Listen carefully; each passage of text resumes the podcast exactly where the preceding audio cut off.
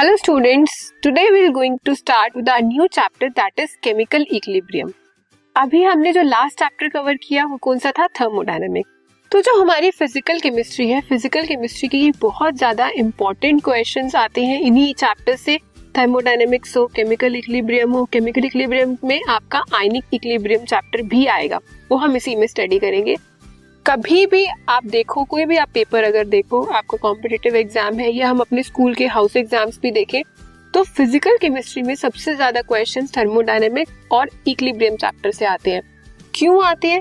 क्योंकि ये हमारी कॉन्सेप्चुअल क्वेश्चन है। इसमें हर जगह कैलकुलेशन इन्वॉल्व नहीं है। कॉन्सेप्चुअल है वो, क्योंकि वो हमारी डे टू डे लाइफ में बहुत ज़्यादा एसोसिएट होते हैं, उससे बिलोंग करते हैं। ठीक है? तो एक बहुत इंपॉर्टेंट चैप्टर हम स्टार्ट कर रहे हैं केमिकल इक्लिब्रियम इसे बहुत इजी लैंग्वेज में स्टार्ट करेंगे, बहुत इजी वे में पढ़ने की ट्राई करते हैं। अब जैसे कि केमिकल इक्विलिब्रियम आपको पता है केमिकल मींस रिएक्शन से रिलेटेड कुछ होगा जो केमिकल रिएक्शंस हो रही है। अब वो रिएक्शन कुछ भी हो सकती है लिक्विड में भी हो सकती है सॉलिड में भी हो सकती है और गैस में भी हो सकती है। अब इक्विलिब्रियम टर्म का मतलब क्या है? इक्विलिब्रियम मीन्स इक्वल इक्वल हो जाना। इक्वल आप ये नहीं बोल सकते हो कि कॉन्सेंट्रेशन इक्वल हो गई। अगर हम लिक्विड के टर्म में बात करें कि दो सॉल्यूशन है हमारे, उसमें रिएक्शन हो रही है, दो रिएक्टेंट्स है, कुछ प्रोडक्ट बन रहा है और इक्विलिब्रियम कब अटेन होगा? जब दोनों की कॉन्सेंट्रेशन सेम हो गई। नहीं, ऐसा नहीं होता। बहुत सिंपल सा एग्ज़ाम्पल देखते हैं। हम सभी गेम्स खेलते हैं। गेम्स में एक टग ऑफ़ वॉर गेम है है ना?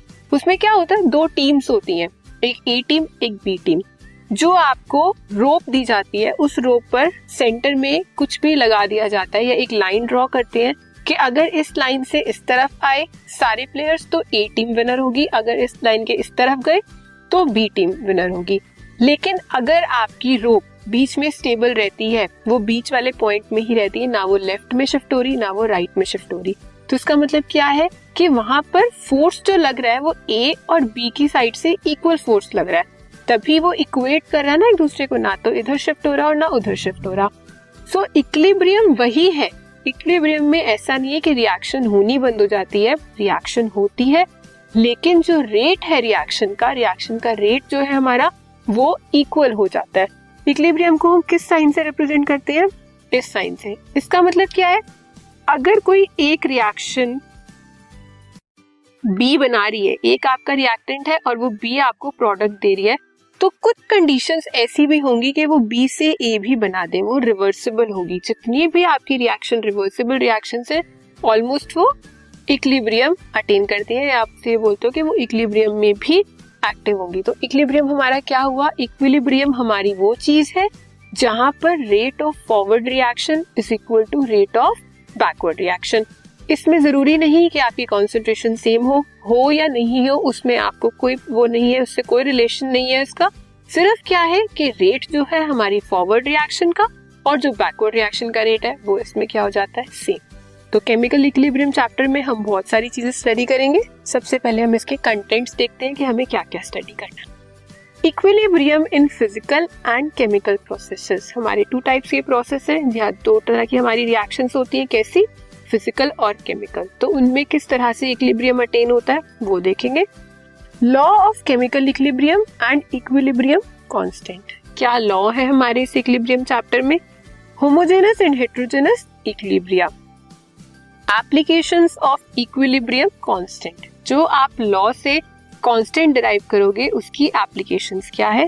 फैक्टर्स अफेक्टिंग इक्विलिब्रिया क्या क्या फैक्टर्स हैं जो इक्विलिब्रियम को अफेक्ट करते हैं? मतलब अगर आप थोड़ा सा भी चेंज करोगे तो इक्विलिब्रियम कहाँ जाएगा? किस डायरेक्शन में शिफ्ट हो जाएगा? या उसमें क्या चेंज आएगा? उस रिएक्शन में क्या डिस्टर्बेंस क्रिएट होगी? आयनिक इक्विलिब्रियम इन सॉल्यूशन अब आयनिक आयनिक इक्विलिब्रियम हम किसमें स्टडी करेंगे? जो हमारे इलेक्ट्रोलाइट्स होंगे। इलेक्ट्रोलाइट्स किस फॉर्म में होते हैं? सोल्यूशन की फॉर्म में होते हैं। वो हम लेटर ऑन करेंगे जब चैप्टर का मिड हाफ़ कवर हो जाएगा। एसिड बेसिस एंड सॉल्ट ये क्या होता है डिफरेंट डिफरेंट साइंटिस्ट ने डिफरेंट डिफरेंट डेफिनेशन दी हैं डिफरेंट डिफरेंट वे में उन्हें अपने एक्सप्रेस किया है कि एसिड क्या है, एक बेस क्या है और सॉल्ट क्या है। बफर सॉल्यूशंस क्या होते हैं? Solubility of sparingly soluble salts sparingly कौन से होते हैं हमारे सॉल्युबल सॉल्ट जो कंप्लीटली सॉल्युबल नहीं होते, जो एक प्रेसिपिटेट बना लेते हैं। उन सॉल्ट को हम क्या बोलते हैं? प्राइमली सोल्यूबल सॉल्ट तो उन सॉल्ट्स की हम सोल्यूबिलिटी भी देखेंगे। ठीक है? तो इस चैप्टर में हमें ये सब स्टडी करना this podcast is brought you by hub hopper शिक्षा अभियान अगर आपको ये पॉडकास्ट पसंद आया तो प्लीज़ लाइक शेयर और सब्सक्राइब करें। और वीडियो क्लासेस के लिए शिक्षा अभियान के यूट्यूब चैनल पर जाएँ।